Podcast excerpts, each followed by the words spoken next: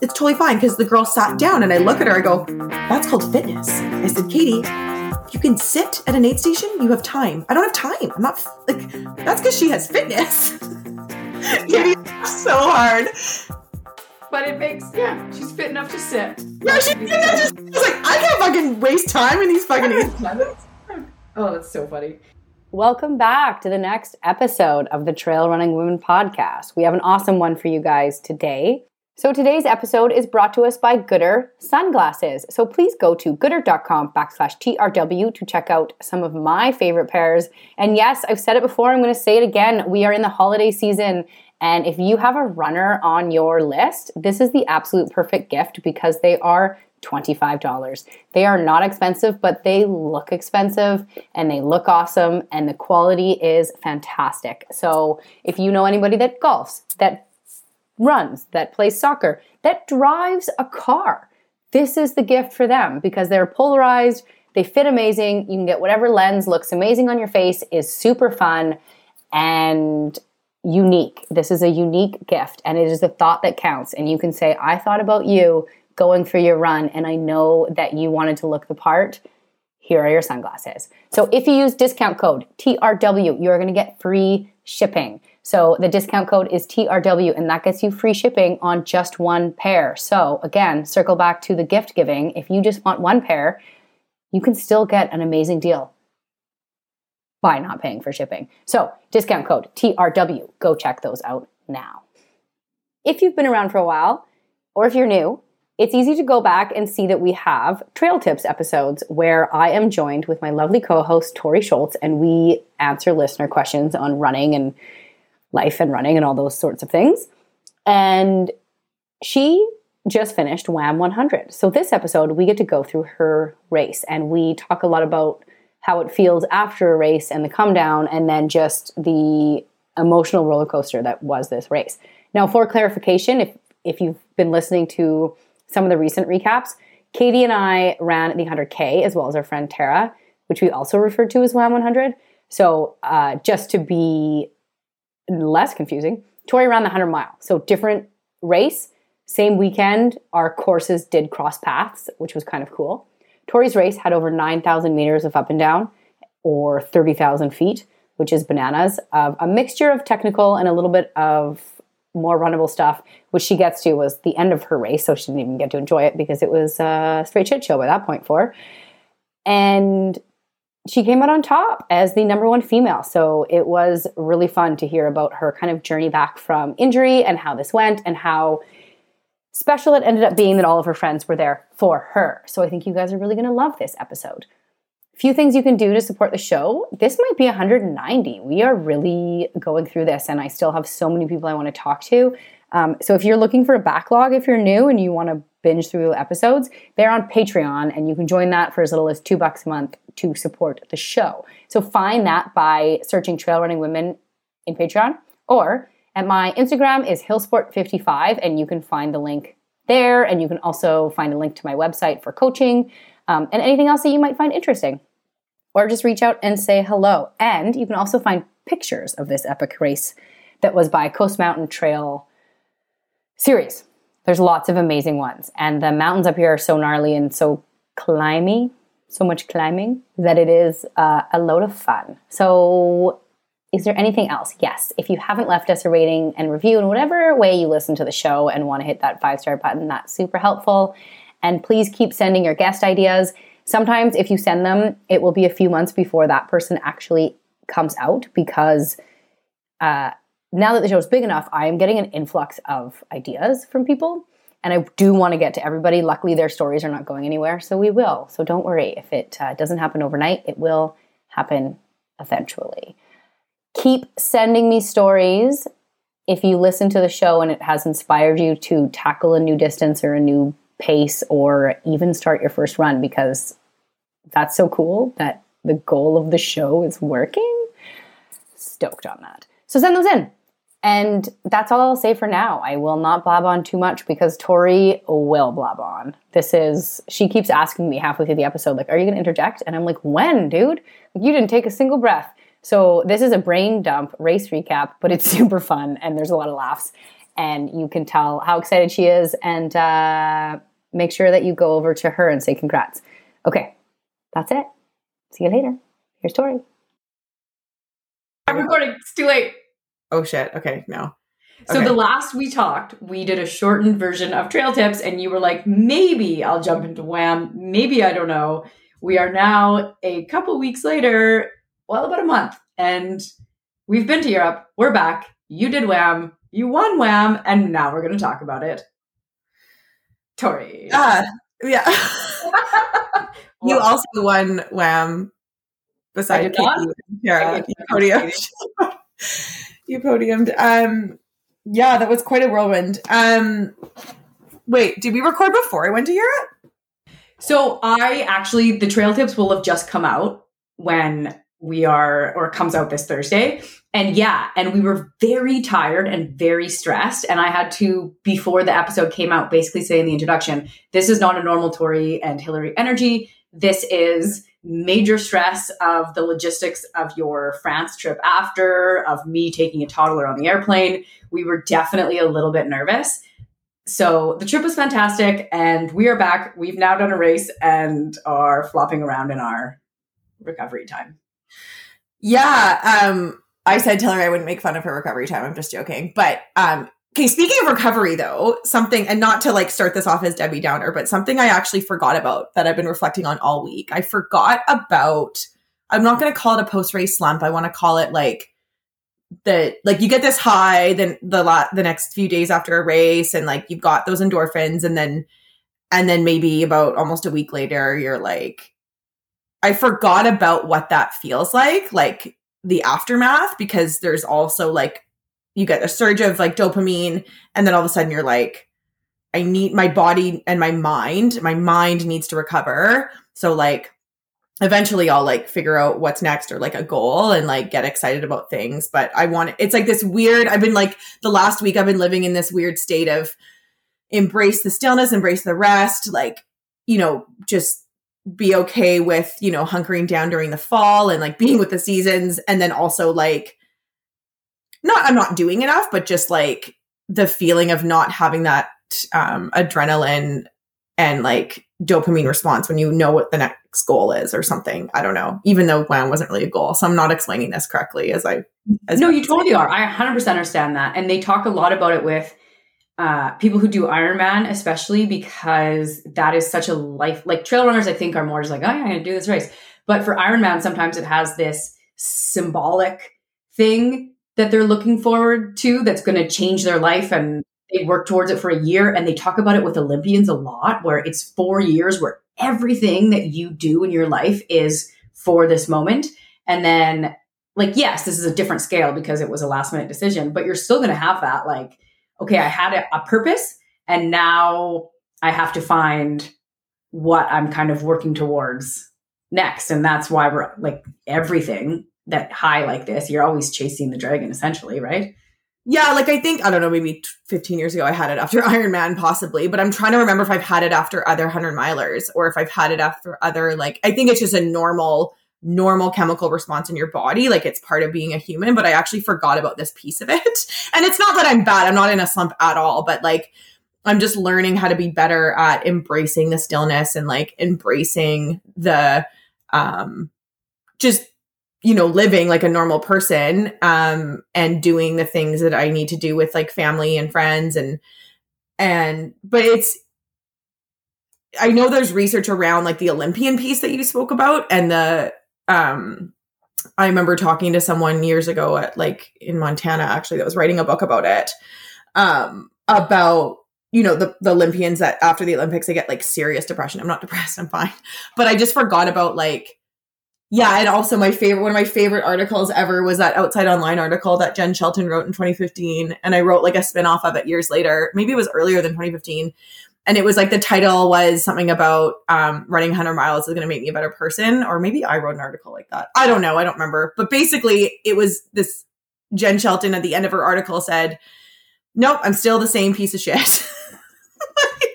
which is so true. Like running 100 miles will not make you a better person. Like we're still the same pieces of shit that we were going into it.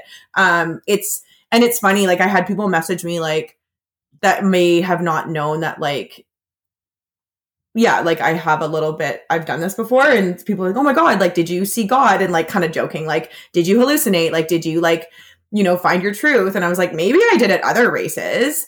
Um, but no, not this one. like, pretty weirdly focused, which is weird. Anyway, I'm just ranting right now. No, I totally get it. And on a like the same thing happens after you quit or retire from a sport, a university sport. We talked. Oh yeah, I could see that for sure because that would be your whole life and like the structure of all that training for so many fucking years, and also life as you know it because you're only that old. Yes, and it is your identity, and every decision you make is based yeah. around where does this get me in my hockey career. And so I feel like because I had experienced that and handled it so yeah, yeah, in my yeah. young twenties, that now after a race like this, I get super excited for the change in seasons from an athletic standpoint, and I'm like, these are the goals I have for lifting and for yeah. explosive movements, and I just get excited about the next thing, and I've found that that is made it. No, that's a really good way of looking at it. So before the race, I was started. I started dabbling in. You know that book, The Uphill Athlete. Yes. Okay, I love how this has become like a serious, like philosophical conversations where I actually have like really funny shit to share. But before we get into like ridiculousness, um, I was reading like so the uphill athlete was like Steve House that wrote it, but like the first version of it is like the climbing version, like from a climbing like mentality. And so, but it's same principles because the same wrote, writer wrote it. And so, but I was reading it a bit before the race and it was, I need to like learn more about, you know, the whole recovery piece. And um his belief system is that, you know, two months off of your your sport, like your sport of choice kind of thing. And over the years, I probably haven't done that because it's hard for me to switch the mental thing and like switch gears. And probably in if I had more like cycling friends in Lillooet, like I'd probably be on the bike every day, but not super motivated by the bike. And so, and I can tell I'm just a little bit mentally tired this week still. Um, so I've been jogging a bit and doing like my trail back at my house, but just doing it super chill and like walking things and uh, mostly just because I need the physical and the mental recovery and like just being okay with that. But it's it's a total shift in practice. You know, being like, okay, I need to like mentally shut off for a couple months, whether that's working on explosive movements or whether that's working on opening my hip flexors or whether that's working on my PhD or whatever, but or just nothingness. Um, but I I find the switching on and off quite hard. Yes, I find gears, the changing gears is what I mean. Yeah. Oh yeah. So I find the like, oh yeah, I have to embrace the rest. It's not like I don't jive that super well. So if I can focus on something different that is a different mm-hmm. energy system, mm-hmm. and 100k is different from 100 miles. Like it is definitely easier to recover from.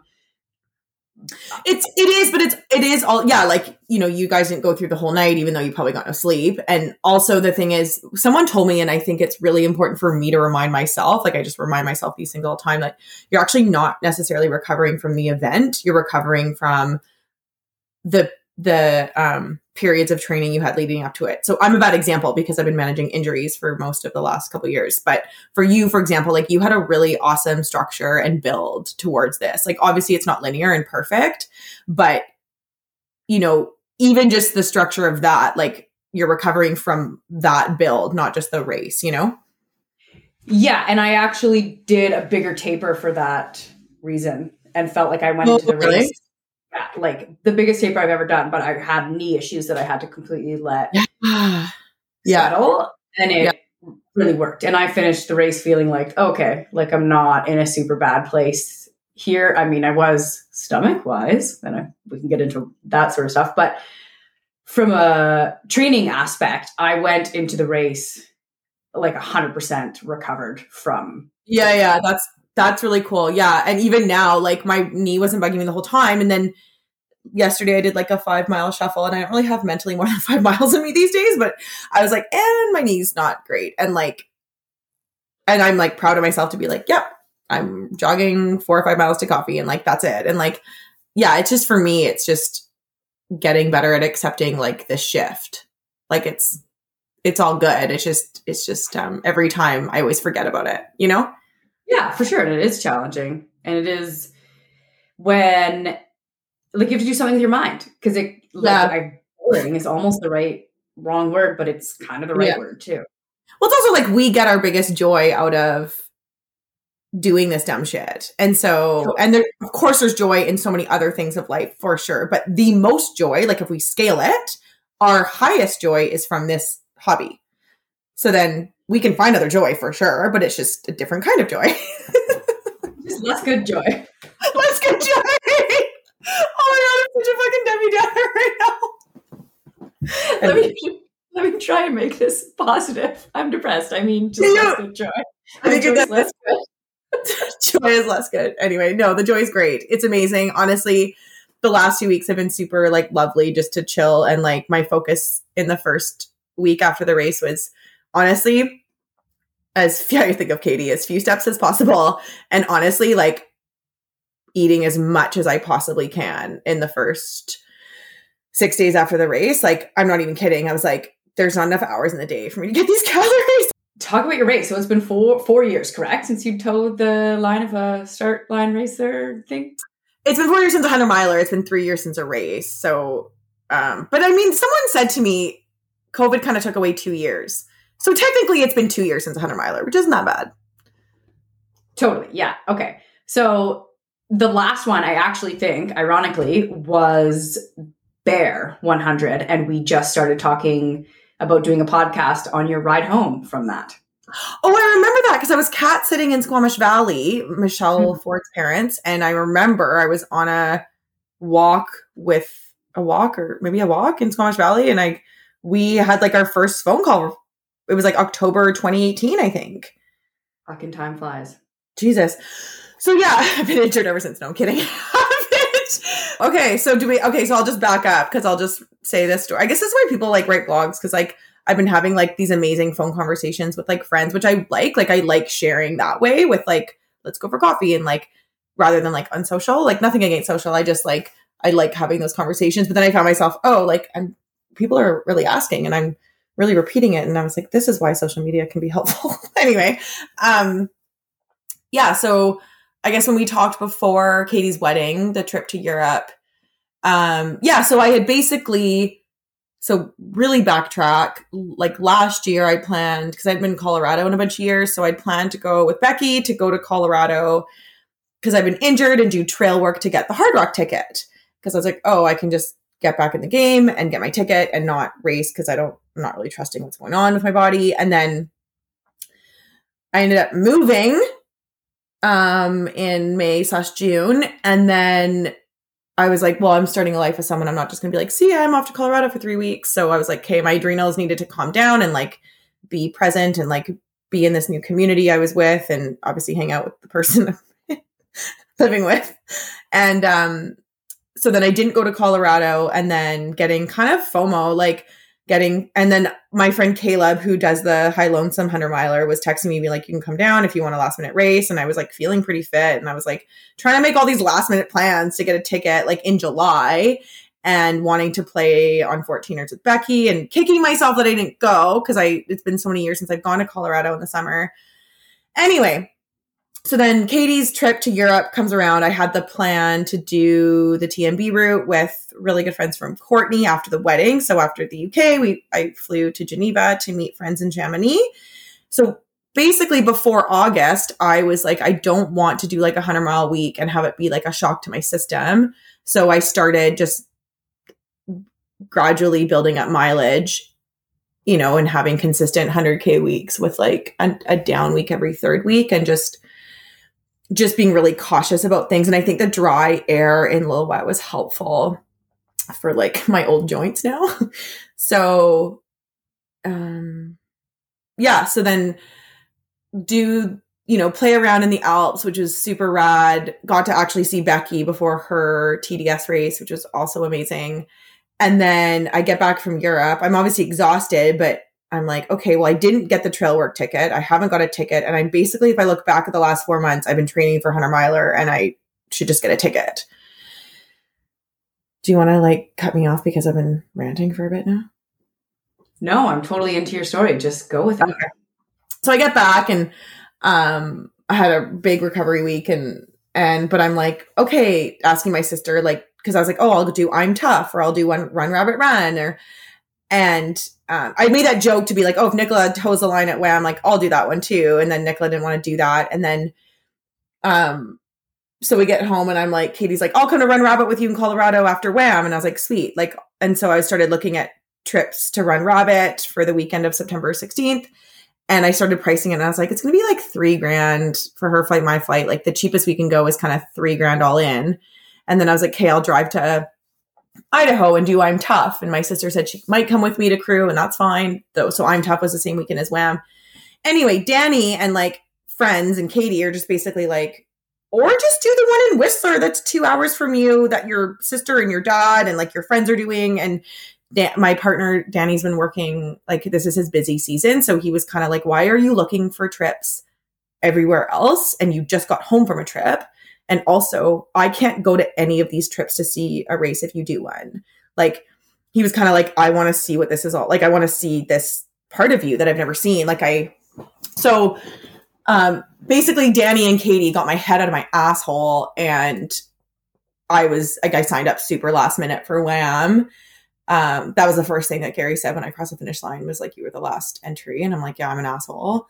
And anyway, so yeah, just my sister, it was super adorable because my sister that um, works in Whistler and lives in Whistler, she was like 100% like crew boss. And it was just adorable seeing her like not in her element, but also just like super excited to be involved. And like that was so exciting. And her and Danny were amazing. And the cool thing about, you know, me getting my head out of my butt and doing something local was that I don't know, you just got reminded of like, oh, this is why I like this community and like this is kind of why this this community is really incredible because I literally told a couple of friends and the next thing I knew I had my phone blowing up and people being like I'm not even to volunteer. I'm to cancel my volunteer and like what do you need? and like I'm to come up from this day blah blah blah blah like I'm to do this for you and like okay I've seen and everyone was like literally asking to crew and beg me to like support and like you know getting carly's number to everyone. And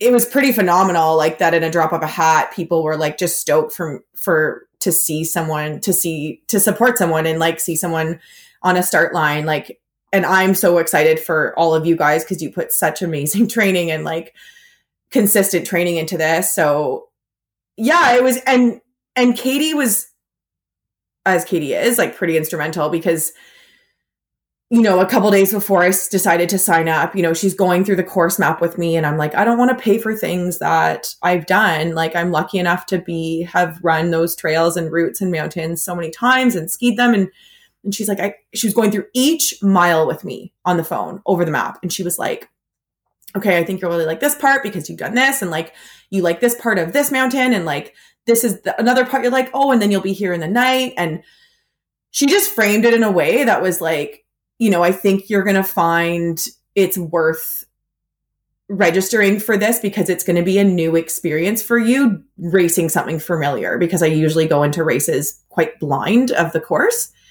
And so it was actually a new experience doing something familiar, if that makes sense.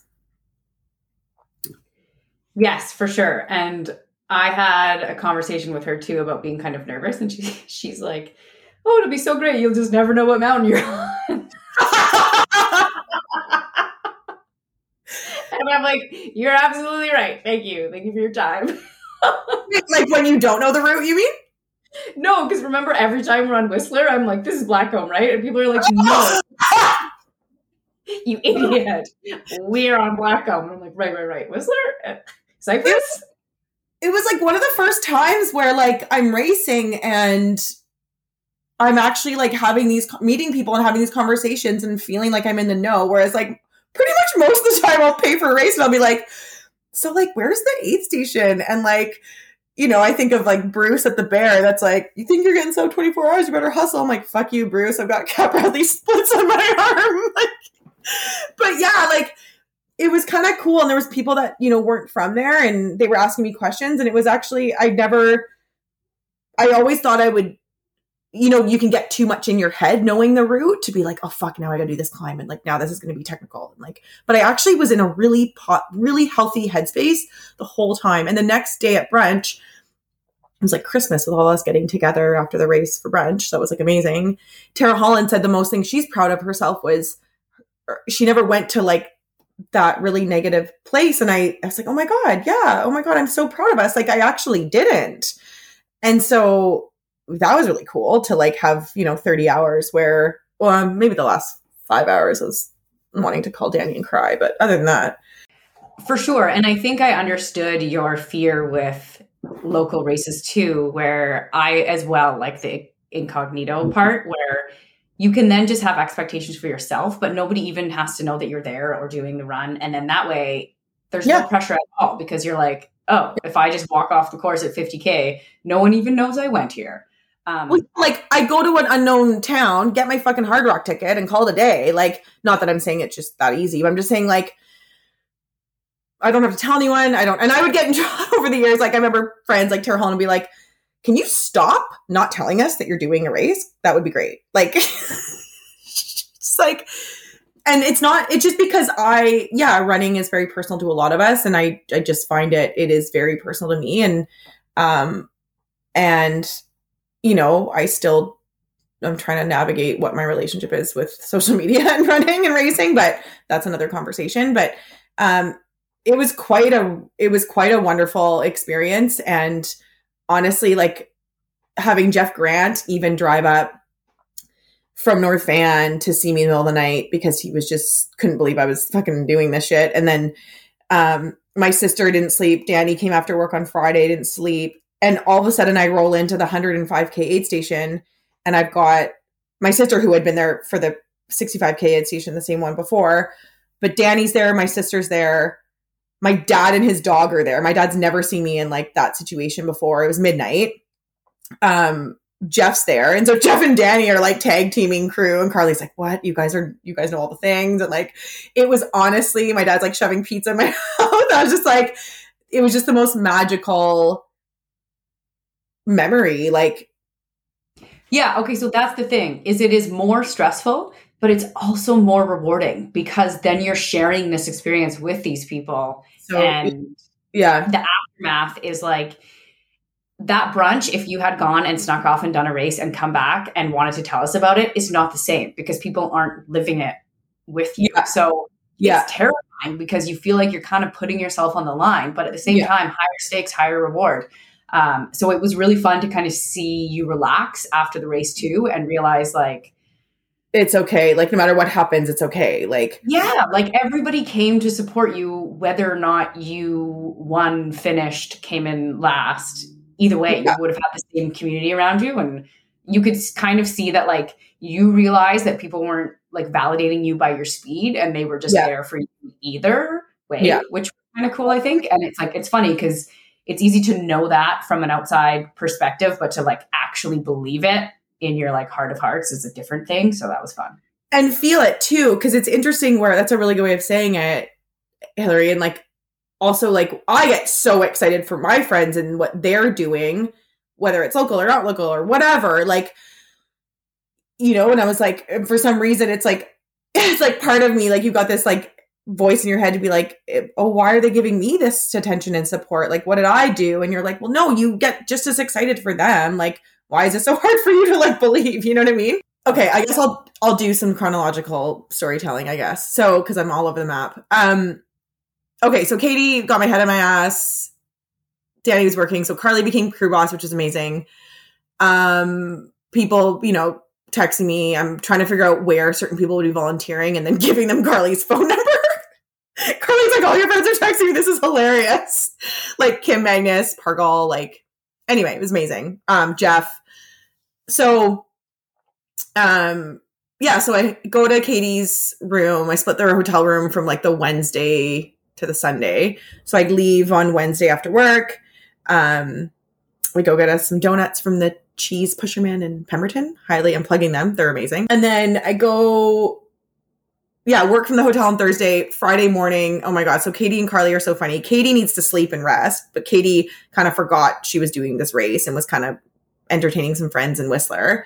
And then she was like, I want to drive you to your race. Tell Carly she can have a, a lie-in. And I was like, well, you have to race the next day. So no, Carly's going to drive me at like six, whatever in the morning. And she's like, no. So the two of them are freaking fighting over driving me at stupid o'clock in the morning on the Friday. And I was like, what are you guys doing? It was like the so adorable. So the three of us go. Carly gets the guy in the cafe to like start his shift early and make me a coffee, even though Katie and I had organized to get coffee like because the cafe wasn't open. Anyway, just like everyone's doing all these really sweet things for me.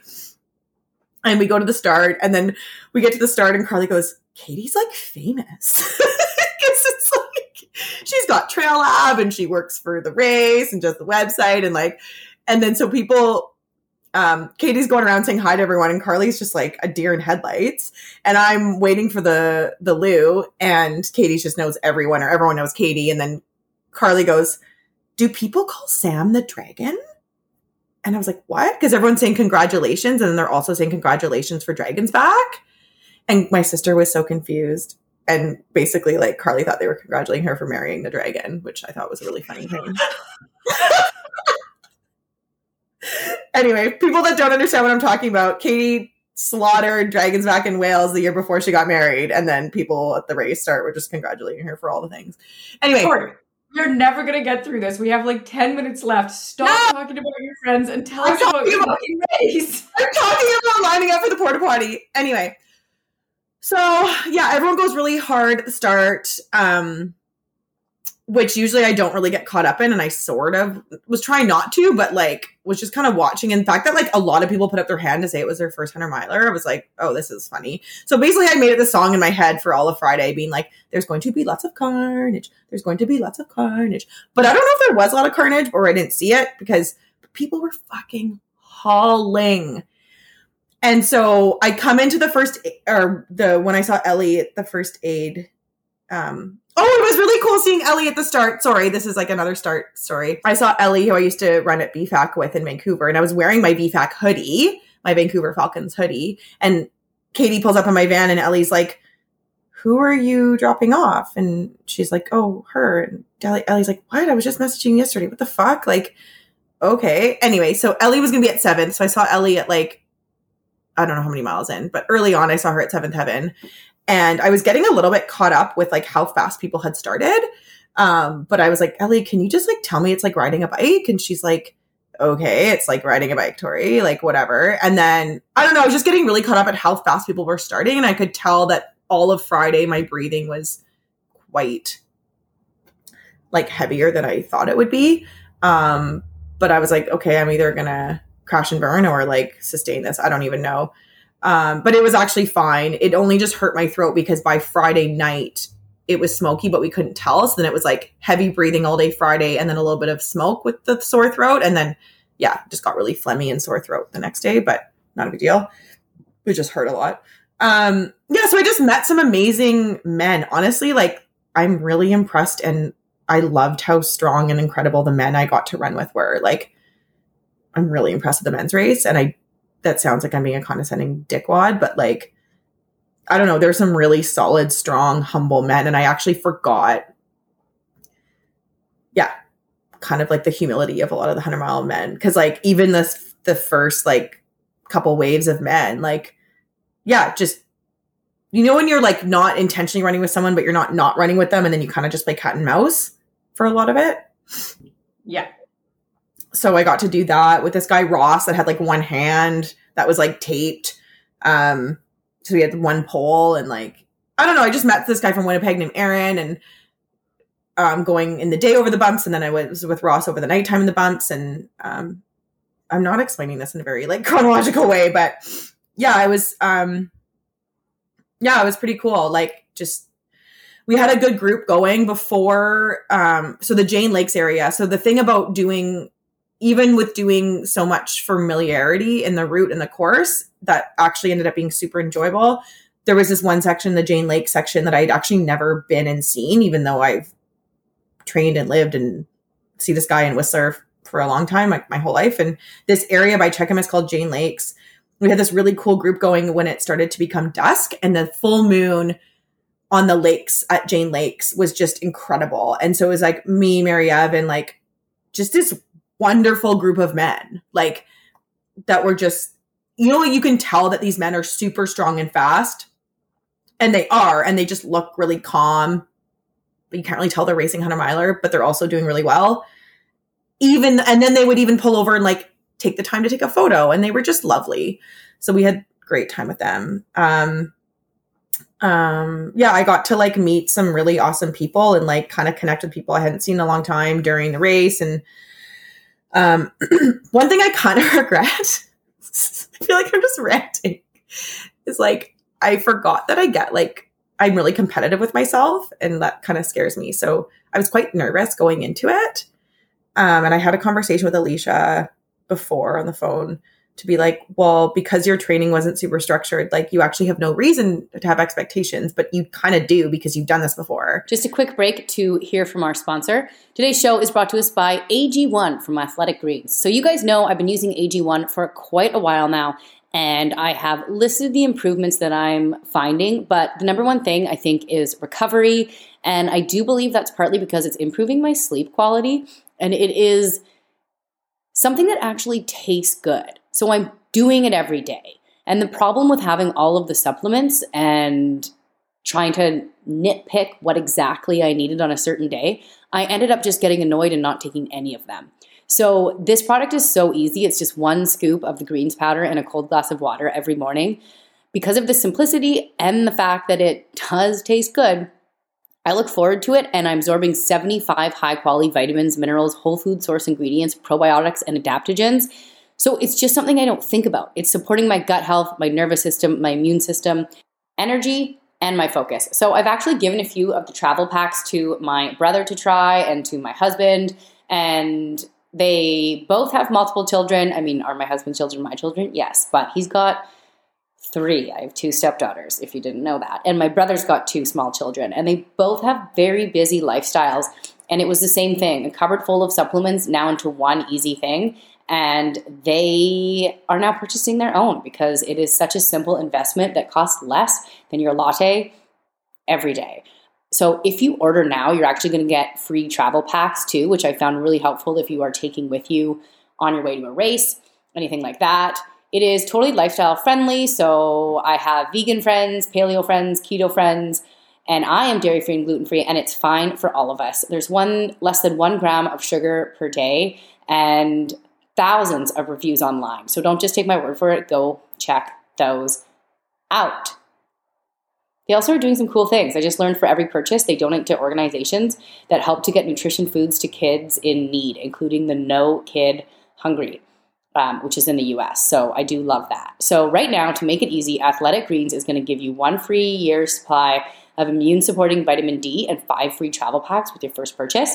All you have to do is go to athleticgreens.com backslash TRWP. That's athleticgreens.com backslash TRWP to take ownership of your health and pick up the ultimate daily nutritional insurance. I get it too because I had the same thing where I'm like, I can't really have expectations because I trained for the bulk of the biggest training ball block in Europe on flat, flat roads. But still had a lot of miles and you didn't have specific structure, but it's a 100 mile training. So you're not really going to have specific structure. It's just going to be a lot of miles kind of anyway. So it's like, you know, you're experienced enough plus fit enough to do well, even if it wasn't a focused goal. So it yeah. goes both ways, I guess. You know what I mean?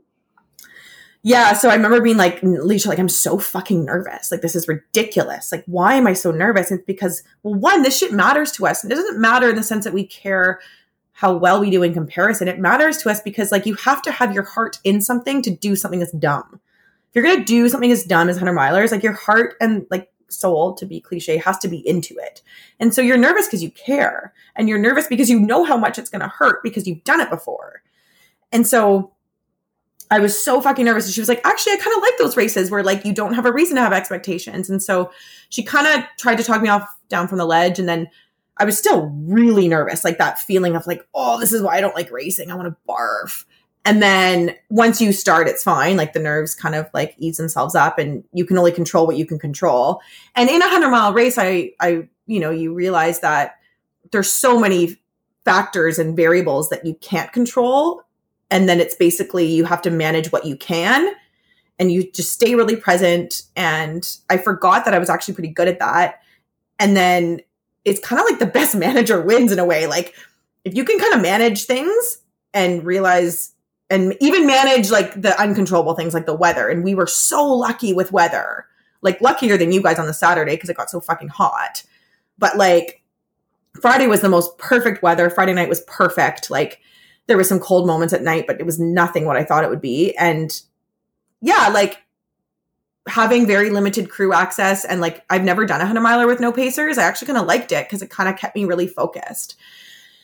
And so yeah, I just stayed really focused, which I'm quite proud of. And then um, I also just a little bit regret. Um, I was looking at some videos my sister had of me going through aid stations. I was like, I really need to work on not being a monster because sometimes I get super focused and I get like, okay, I don't want to waste time at the aid stations. Like, I'm doing this and this task, like focused. And like, there's some videos of me get Carly filmed, and I was like, holy fuck, I'm so embarrassed. Like, I'm such a monster. Like, anyway, I'm not that like person that's like, oh, hi everyone, blah, blah, blah, blah, blah. Cause like, there's only so many crew access spots. And like the last one was kind of ugly. Tara Berry fucking surprised me with Timbits. She drove up at five in the morning from Squamish to see me at 138K before my last 22K. And I was like, what the fuck? And then she waited around all day for me to finish, which took me the last 22k took me seven and a half hours. Like i couldn't really move or speak or smile but it was really really cool seeing all the 25kers and you guys. And i feel like i'm just ranting and like you're not really interjecting. Well because you are ranting but you don't take a lot of breaths either. So there's not a lot of interjecting possible. Okay. but you're making sense and it's kind of fun to just hear a brain dump post 100 miler of trying to like hash it out. You're making sense. Thank you. Does that make sense? Like that's kind of I mean you're making some sense, but I'm following. Yeah. Okay. So I'm gonna ask you some specific questions because we are gonna run out of time here in the middle of your brain dump. What was the worst physical pain thing that happened to you, whether it be toes, body, anything? What happened? Yeah, so you know that it's gonna fucking hurt, and that's partly why you're nervous. So yeah, so my throat and then your whole my whole body was just everything shut off, which is normal. Like after 138k, so the last 22k, I forget how much climbing that would have been, but the last 22k to go up and over Blackcomb, right when I saw you guys, the biggest highlight was seeing you guys. We can get into that in a bit, but um, yeah. So I was going up Ascent Trail again, and then and then I get to the top, and Jeff and Audrey were amazing. I didn't know they would be there, and they knew to text Jeff how I was doing. They knew all the things, and at this point, I didn't really care how I was doing. I didn't know where I was, how I was doing. Like my crew had not told me how I was doing, like in terms of placement. Um, Jeff told Danny and Carly not to tell me where I was when they saw me at 138k. So I saw them for the last time at 138k. Went up, saw Jeff and Audrey at the top, kind of near the top of Ascent. Um, it was quite cold because it was like in the mo- early in the morning on Saturday morning after you guys had just started, and Jeff knew, like Jeff Pelletier knew, like he looked what he looked at me and he like knew what to say, and it was perfect because like he just knew that I wasn't really moving. I wasn't even walking. Like I could barely move. And my throat was so sore at that point I couldn't really talk. And I couldn't smile because my lips were so dry. So like it was so good because you kept seeing all these other razors and you want to like I kept saying good job, good job, but I couldn't really smile and say good job. I just could get the words good job. And uh, or Jeff starts walking with me up on Blackcomb and he's like, okay, um, just so you know, like you're not really being chased. Like the person behind you is 90 minutes behind you. And I was like, oh, Mary He's like, no, Mary, I've dropped. And I was like, oh my God, is she okay? And he's like, you're not worrying about, don't worry about Mary right now. Like, this is what you need to do. And he just like kind of kept me focused because he could tell I wasn't moving. Like, I wasn't even walking. I could barely walk. So basically, it took me seven and a half hours to get through that part. Um, because Decker is like when your feet are super like swollen at that point, like it's just rocky and technical and hurts your feet. Um, so all the normal things that happen at that stage of a hundred miler like were happening, um, but it's after the Decker part, the last 9K are just like my jam. It's very runnable, gravel, you know, stuff. And I saw Jeff and Audrey again, and she's like, oh, 9K. And the Decker volunteer an hour before it said it was 10K left. And I was like, no. Anyway, mentally that last 9k was pretty bad but honestly things were managed very well up until that. And if the last 9k of your 100 miler isn't fucking shit then i don't know if you ran a 100 miler. So it's pretty normal. I'm also really excited for and i've said this many times like i'm really excited for someone you know super fast and strong like not to downplay this at all but like i know like that is very 26 very very doable 26 29 hours on that course. Um, and so I'd love to see someone just like get a really, really fast time on that course. And the other cool thing about doing something local is that if I'm ever motivated to do it again, you kind of have this little bit of a benchmark. Um, because I know it's it's not like I mean, nothing ever goes to plan in a hundred mile race. That's part of the fun. Um, but it's kind of fun being like, oh, maybe I could train on the course because I never did that. And I know like Tara Holland and Maria have trained a lot on that course. And the other reason I was super nervous was because usually I'm running with my friends so much, I have an idea of my fitness and I have an idea of like how strong I am. But I was so fucking nervous because I knew I was mentally strong and I knew I was physically, my endurance was fine, totally fine. But I had no idea how fit I was. And I, I don't even know if 100 miler is like an indicator of how fit someone is because I think it's just a stupid distance. But it's, I was so nervous because I didn't know how fit I was on a start line. So that was a weird feeling. Yeah, no kidding. But like you said, it is such a um what's the word I'm looking for? Uh manager managing problems, trying to figure out solutions that like yeah. Yeah, like your fitness is a thing, but even Preventing like, Linda's things. experience was so um like vital for other people because she was just helping other people a lot as she does. Um right? Yeah. So so much of it is like preventing it's like preventing things that you can control kind of thing and then making sure that like yeah and that's why i don't actually like i listen to music on every single training run and i don't i've never raced with music ever and i think it's because like i think it's because i just want to be present and it's easier to be present when you're not you know faffing with hanson on your music and so um katie was funny because i saw her at base two at 30k in and everyone was just fucking hauling, going so fast. And Katie goes, "You're totally fine," because the the woman she goes, "The woman in front of you just she sat down here. Like you're you're gonna like it's totally fine because the girl sat down." And I look at her, I go, "That's called fitness." I said, "Katie, if you can sit at an aid station, you have time. I don't have time. I'm not f- like that's because she has fitness." Katie laughed so hard. but it makes yeah, she's fit enough to sit. Yeah, she's she should be did the that. test. Just, I was like, I can't fucking waste time in these fucking aid stations. Oh, that's so funny. It is like during the race when we could see the 100 milers, uh, during the whole race, we saw 100 milers.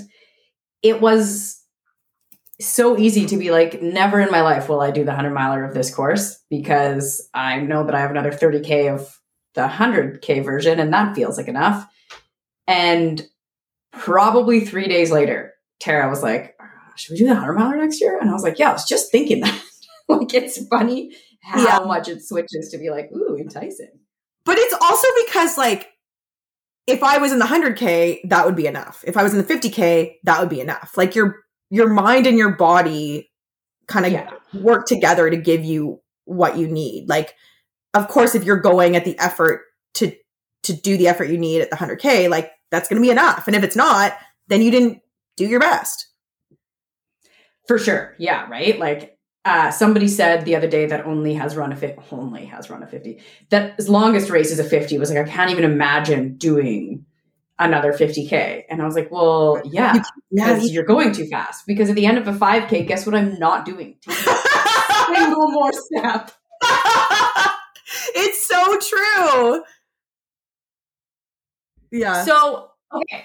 Before we finish up, what was your favorite? Well, we know what your favorite moment was running into We haven't even talked about our favorite moment. Yeah, so my favorite moment was so after I saw Jeff and Audrey at like, a fuck, I don't know, 145k maybe, 100 something. Um, the last 22k after I saw Jeff and Audrey, um, I was going towards Seventh Heaven Aid Station, and then we had written off because we had kind of chatted before. And we were kind of like, I don't think we're gonna. We thought we could see each other, and then we kind of. I had written it off in my head that I would not see any of you during your 100k race. Like, I. What about you? Had you done the same? No, I we looked at the map and we're like, we'll we'll see you for sure. Because I thought you were like, oh, if you're not doing really, really well, if you're like you're really, really far back, we we might see you. And I was like, oh, I'm not. I don't want to do that, so I'm not going to see you. No, we we knew that we would see you unless you were on the Decker loop and we were too. oh, I thought we were. Anyway, so I told myself I'm not seeing you. So then you guys are leaving Seventh Heaven. We're on the service road to Blackcomb. I'm coming towards you. And it was just the most magical. Like, we're all screaming and we're crying with all these happy tears. And another reason, like, okay, all of you guys are in this moment with, we're all in this moment with each other, partly because it's one of those local things. I also thought the three of you were the bravest people in the whole world because I don't know if I could race my friends. I would be so scared and so nervous to like race the people that you train with and stuff. I'd find that like, I just thought you guys were so brave. Um, but it was just none of that mattered. Like we were just so happy for each other and stoked and like crying and yeah, that was amazing. Uh, I had no we it was funny we were talking about it. We were racing for the three of us against the field.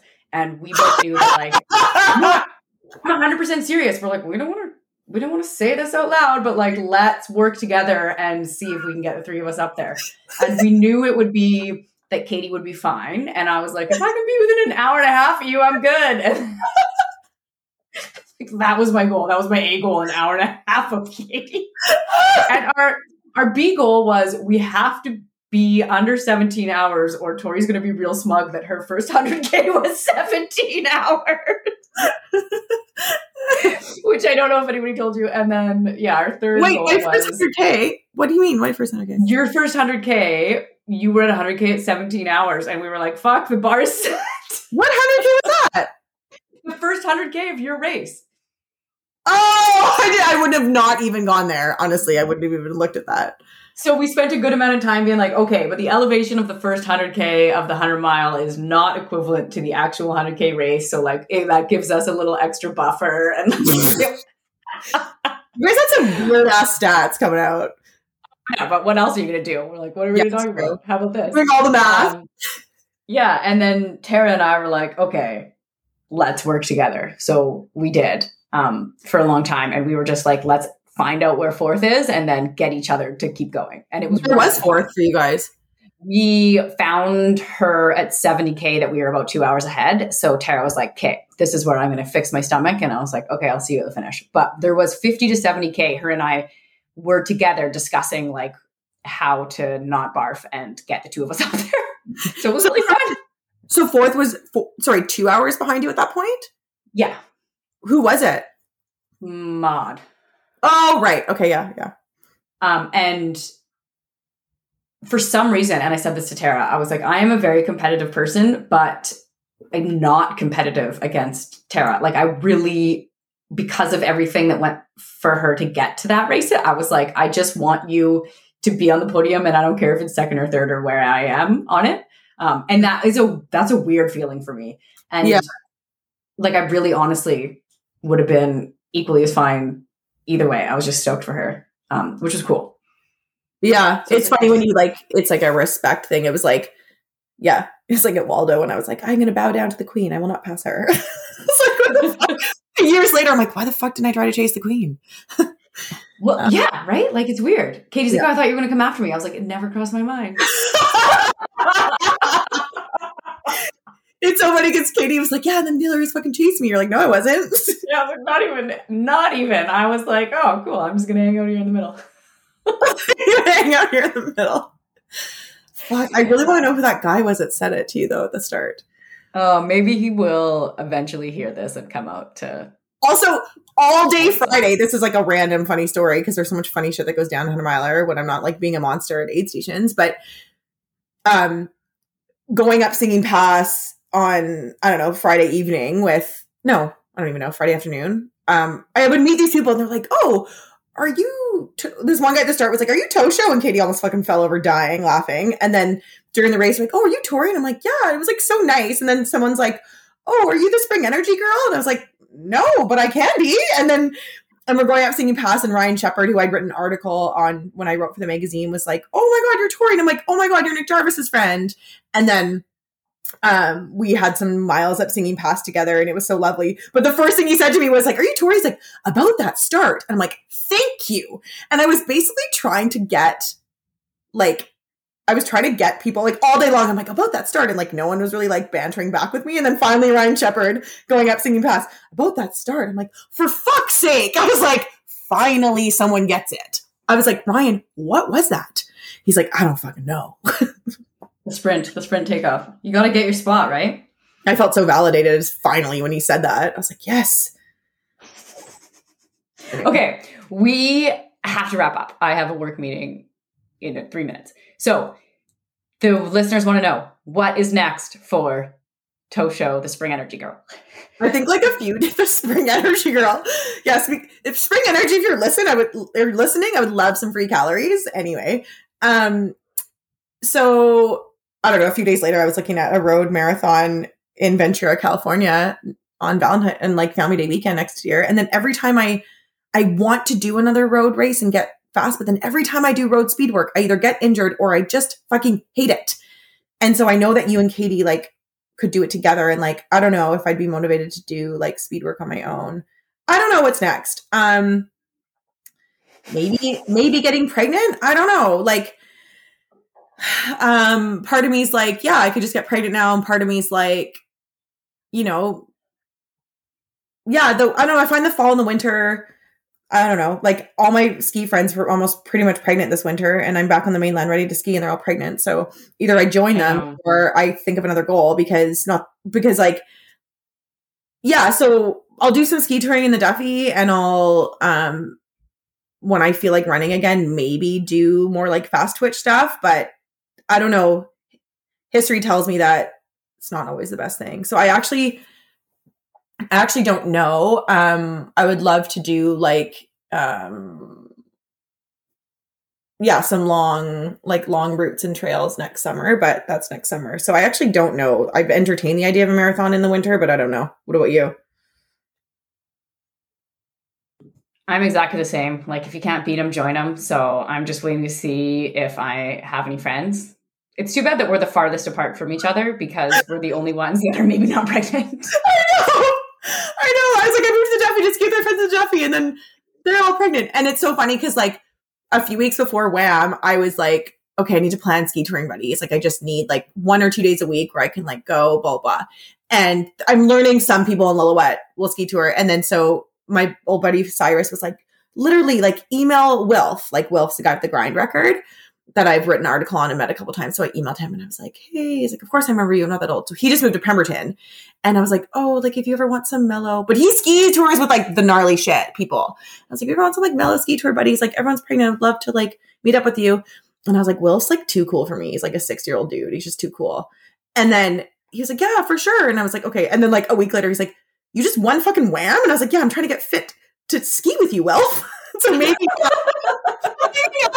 Will will want to ski with me because I've got some cred.